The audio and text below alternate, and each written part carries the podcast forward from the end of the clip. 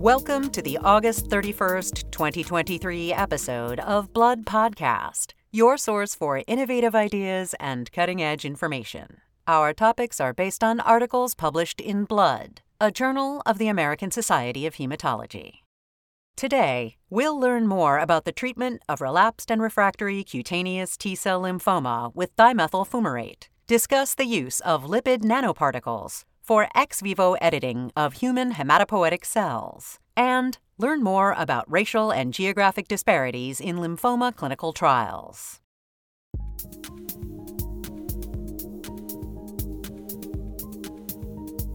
We first examined data in the Blood article entitled Dimethyl Fumarate Treatment in Relapsed and Refractory Cutaneous T Cell Lymphoma, a multicenter phase 2 study by Jan Nicolai from the University Medical Center Mannheim in Heidelberg, Germany, and colleagues. Cutaneous T cell lymphomas, or CTCL, are a heterogeneous group of malignant lymphoid neoplasms that primarily affect the skin. The most common subtypes include mycosis fungoides and Sézary syndrome. CTCL is characterized by high rates of progression and relapse, even after the use of initially highly effective therapies. Currently available therapies for CTCL are limited by poor durability and tolerability, as well as restricted efficacy. Even the recently developed targeted therapies have demonstrated short duration of response and response rates no higher than 50%. Thus, there is an unmet need for novel targeted therapies for CTCL, especially in advanced stage and relapsed refractory settings. Therapeutic targeting of CTCL cells is a challenge because they are characterized by resistance to cell death, which is mediated by activation of the transcription factor NF kappa B. Different cellular and molecular mechanisms maintain NF kappa B activation in CTCL cells and lead to cell death resistance. Therefore, blocking NF kappa B represents an interesting therapeutic approach that is often limited by the toxicity of NF kappa B inhibitors. Dimethyl fumarate is a small molecule currently approved for the treatment of multiple sclerosis and psoriasis. In 2016, the authors demonstrated that dimethyl fumarate effectively inhibits NF kappa B in primary T cells of CTCL patients, in CTCL cell lines, and in a CTCL xenograft mouse model. Moreover, it effectively targets only malignant T cells, while sparing benign T cells. While the exact mechanisms are still poorly understood, these findings indicate that dimethyl fumarate could represent a highly effective and tolerable monotherapy option in CTCL. Additional preclinical studies suggest it also could be a promising partner for targeted combination therapies. However, thus far, there is no data on the clinical use of dimethyl fumarate in CTCL patients. To fill this gap, the authors performed a phase 2 clinical trial to confirm their findings in the mouse xenograft model and on CTCL cells ex vivo.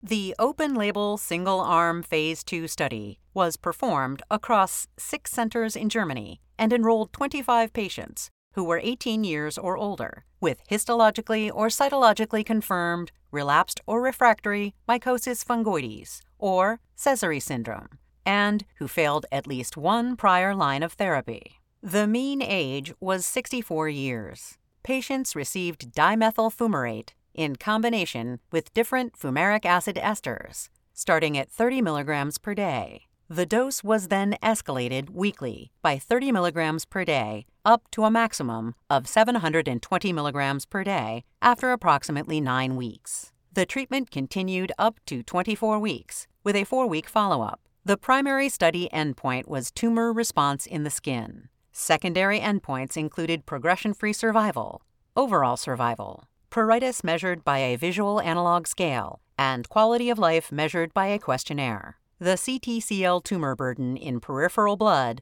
was assessed by flow cytometry, and a reporter gene luciferase assay was used to measure NF kappa B activity.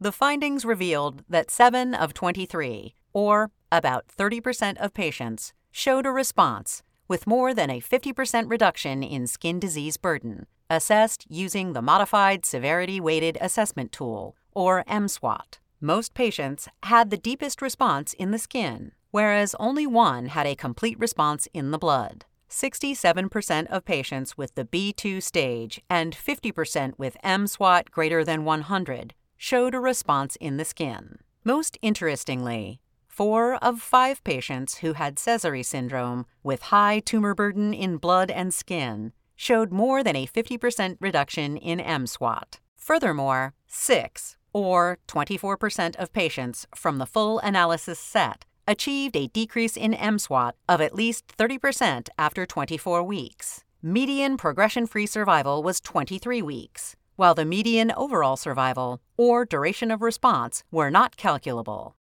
Treatment with dimethyl fumarate also improved pruritus in several patients, even though this effect was not generally significant. Response in the blood was mixed, but the authors were able to confirm that inhibition of constitutive NF kappa B activity by dimethyl fumarate was the causative mechanism underlying T cell death. Study results showed no changes in quality of life with dimethyl fumarate treatment. In terms of toxicity, all patients had at least one adverse event, with 75.9% of adverse events classified as mild. 1.7% of all adverse events were severe, and 17.4% were grade 3 or higher. The most common side effects included diarrhea, eosinophilia, pain in the extremities, and flushing. Overall, 56.5% of patients progressed during the study, and one patient died of pneumonia.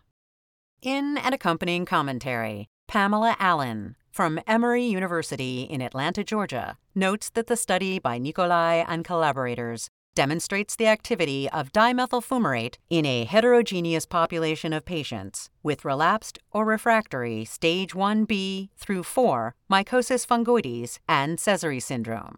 Interestingly, the only patient who had a complete response in the blood had higher baseline NF kappa B activity in malignant T cells compared to the two non responders. Grade 3 or higher events were rare among patients treated with dimethyl fumarate, and no significant hematologic toxicities were reported in the study. Allen notes that one limitation of this study and many CTCL trials is the lack of consistent baseline blood assessments and imaging for staging. Therefore, responses in lymph nodes and blood compartments could not be fully deduced. In addition, durability could not be assessed given the short follow up. She concludes that although dimethyl fumarate is among the more promising agents for CTCL, its target population and combination have yet to be identified. While it is likely that treatment with single agent dimethyl fumarate may be insufficient in this population, Future studies of skin based combinations or systemic therapies could yield higher response rates. Combinations with interferon, extracorporeal photopheresis, and or mogamulizumab would be attractive options given their minimal impact on immunosuppression. Allen also notes that to improve outcomes in CTCL, we need a more rapid mechanism for drug approval, evaluating multiple agents and combinations simultaneously along with novel trial designs such as platform or basket studies.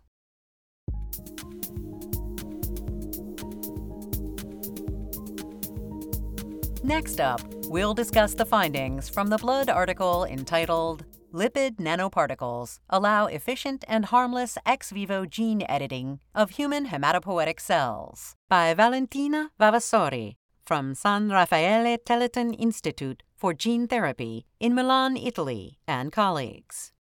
Ex vivo gene editing of human T cells and hematopoietic stem and progenitor cells has shown promise in the treatment of inherited hematological disorders, including hemoglobinopathies and immunodeficiencies. To date, nuclease based genetic editing approaches have been explored the most. They entail transient delivery of nuclease mRNA or ribonucleoprotein by electroporation to introduce a DNA double strand break at a target site. Repair of the break introduces genetic edits through either non homologous end joining or by homology driven recombination using a DNA template co delivered by viral vectors. End joining allows disruption in the gene coding frame or regulatory elements, while homology driven recombination enables in situ correction of mutant alleles or targeted integration of a transgene cassette in safe harbors, such as AAVS1. In electroporation, an electrical pulse creates temporary pores in the cell membrane for delivery of gene editing agents. Despite its common use, electroporation can be associated with significant cytotoxicity. Effects include mitochondrial and DNA damage, along with oxidative damage to membrane lipids, which contribute to the adverse effects of gene editing. This has motivated the development of alternative delivery strategies, including lipid nanoparticles, or LNPs, where some of them have been clinically validated to be safe and effective, although not yet explored for use in hematopoietic cells. Prior research has also shown that nuclease based editing of HSPCs activates a robust p53 dependent DNA damage response. However, the responses triggered in T cells remain poorly categorized. In the current study, the authors assessed the impacts of electroporation, response to gene editing agents, and nuclease induced genomic double strand breaks on T cell and HSPC clonogenicity, viability, and phenotype. They also leveraged the use of lipid nanoparticles as an alternative delivery method and developed gene editing protocols that were as efficient but have significantly lower toxicity. They first evaluated the effects of electroporation on human CD4 positive T cells when used to introduce Cas9 ribonucleoprotein and an AAV based donor template. Transcriptomic and proteomic analysis comparing untreated cells to electroporated cells revealed an upregulation of genes associated with inflammation, apoptosis, and DNA damage as well as upregulation of proteins from the p53 pathway involved in cell cycle arrest and death. Next, the authors found the editing efficiency and cytotoxicity in lipid nanoparticle treated cells to be generally lower compared to electroporated cells. However, the yield of edited cells was higher.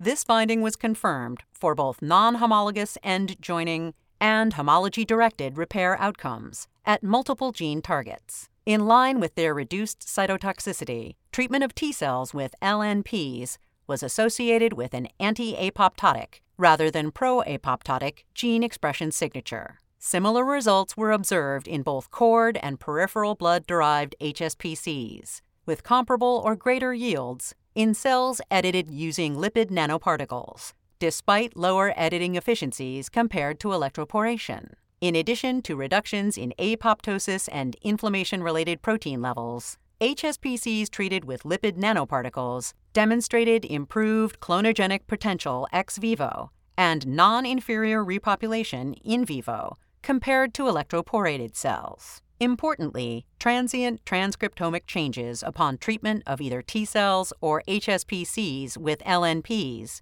were mostly caused by cellular loading with exogenous cholesterol, this potential negative impact could be overcome by limiting exposure, as accomplished by replacing the LNP containing media with fresh media within 24 hours. The authors concluded that their findings reveal electroporation as the main cause of cytotoxicity in T cells following gene editing, which is mediated by cell cycle delay and cell death, perturbations in metabolism, and induction of an inflammatory response. In addition, using lipid nanoparticles to deliver editing reagents dampens cytotoxicity and increases the yield of both T cells and HSPCs edited ex vivo. In an accompanying commentary, Fei Feishayo Aweje and Daniel E. Bauer from Boston Children's Hospital and Harvard Medical School in Boston, Massachusetts, note that the study by Vavasori and collaborators establishes lipid nanoparticles as a literally more viable alternative for ex vivo gene editing of hematopoietic cells, with a variety of potential clinical applications. Study findings reveal that electroporation induces upregulation of apoptosis and inflammation related genes and activates p53 mediated DNA damage repair responses that create additional cytotoxic effects. Uege and Bauer believe that, as a less toxic alternative to electroporation, LNPs have the potential to improve the safety and efficacy of ex vivo cell engineering. Additional development of lipid nanoparticle based delivery systems for in vivo hematopoietic gene editing may eventually unlock the full therapeutic potential of hematopoietic cell gene editing. In fact, proof of concept for in vivo delivery of gene editing reagents by LNPs has already been reported using a murine model in a 2022 study published in Blood. Along these lines, future challenges for use of LNPs may include specifically targeting hematopoietic cells of interest, maximizing editing efficiency and precision, minimizing immunogenicity, enabling repeated dosing, and simplifying manufacturing. Uege and Bauer are optimistic that the potential delivery of proteins and DNA templates via lipid nanoparticles may further boost the specificity and scope of lipid nanoparticle based therapeutic interventions.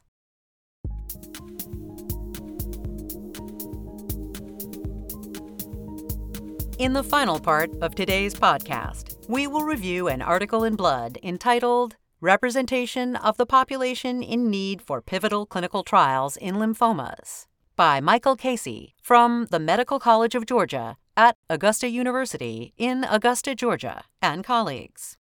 Despite significant progress in the survival and outcomes of patients with cancer, improvements have not been observed across different cancer types and populations. Socioeconomic and demographic factors continue to contribute to significant disparities in outcomes, particularly in lymphoma. In both non Hodgkin lymphoma and classical Hodgkin lymphoma, studies have consistently demonstrated lower survival among black patients compared to non Hispanic whites. These disparate outcomes are evident across age and sex groups, as well as in adult and pediatric populations.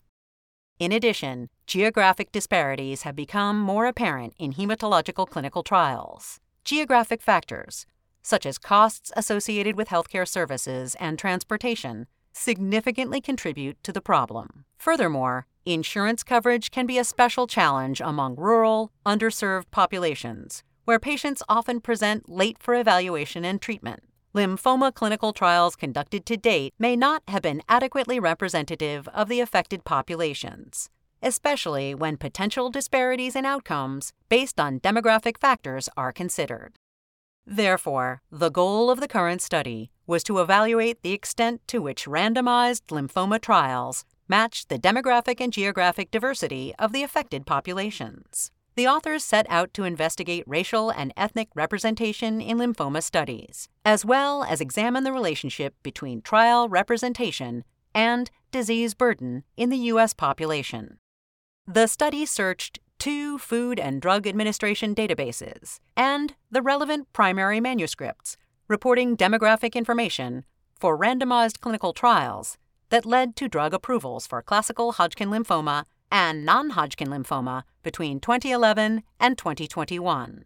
The demographics of patients who participated in the trials were included, and only trials that reported data on race distribution of patients were included in the analysis. Race categories included American Indian, Alaska Native, Asian Pacific Islander, Black, White, and Other, while ethnicity was classified either as Hispanic or non Hispanic. Gender and other social and structural determinants of health were illustrated to identify areas of critical need for lymphoma trials and compared to the distribution of race, ethnicity, and sex in cancer registries in the Surveillance Epidemiology and End Results Program, also known as SEER. The authors also created maps showing the distribution and frequency of trial participation in comparison to disease burden, insurance status, and racial representation. The study identified and analyzed the demographic representation in a total of 33 lymphoma trials. The findings revealed that Black, Hispanic, and female patients were significantly underrepresented in these studies relative to the burden of disease, and that the gaps were significant. For instance, nearly one in six patients diagnosed with non Hodgkin lymphoma in the United States are Hispanic or Latinx. However, Hispanic and Latinx patients accounted for only 1 in 19 patients in pivotal lymphoma trials. Similarly, black participants were represented in non Hodgkin lymphoma trials at a rate of 2.8%, although the burden of disease in black patients was 10.7%. In line with the reports from previous trials conducted in leukemias and multiple myeloma, white and male patients were overrepresented in lymphoma trials. Moreover, low access to the trials was evident in counties with higher mortality rates and racial minority representation, especially for classical Hodgkin's lymphoma in the southern region of the United States. The authors conclude that significant racial misrepresentation exists in pivotal lymphoma trials and that the geographic distribution of these trials does not provide equitable access to all patients. They stress that disparities in enrollment need to be corrected to make the findings applicable to all populations with classical Hodgkin lymphoma and non Hodgkin lymphoma.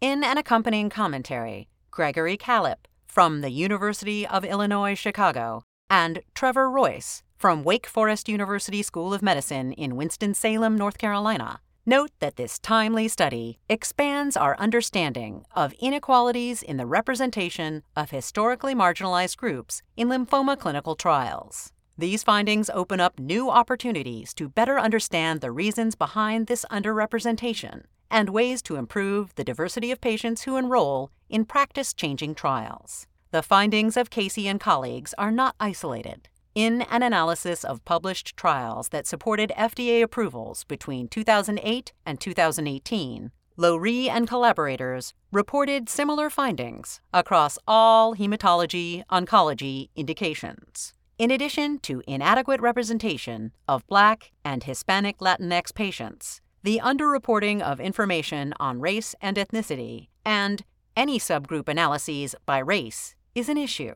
This contributes to inaccurate estimates on representation in pivotal trials. For example, in the analysis by Casey et al., only 54.5% of trials, both on CT.gov and primary manuscripts, presented data on demographics. Calip and Royce emphasize that greater representation of historically marginalized groups in clinical studies may reveal important factors related to the safety and efficacy of cancer treatments that affect all patients. The current underrepresentation undermines the external validity of the evidence that drives clinical and regulatory decision making. To mitigate this problem, in 2022, the U.S. Food and Drug Administration released draft guidance on clinical trial diversity plans aimed at improving enrollment of participants from historically excluded racial and ethnic populations. Recent legislation also requires study sponsors to submit a diversity plan for enrollment of study subjects across racial and ethnic groups, specific steps to achieve these goals, as well as status updates. Calip and Royce are optimistic that increasing recognition of the existing gap, regulatory solutions, and innovations in trial design will bring the medical community closer to the place where clinical trial enrollment reflects the diversity of the end users, the patients. For a list of additional authors, as well as more detailed articles and commentaries on which this podcast is based, please go to bloodjournal.org. Be sure to join us next week for another episode of Blood Podcast. Thank you for listening.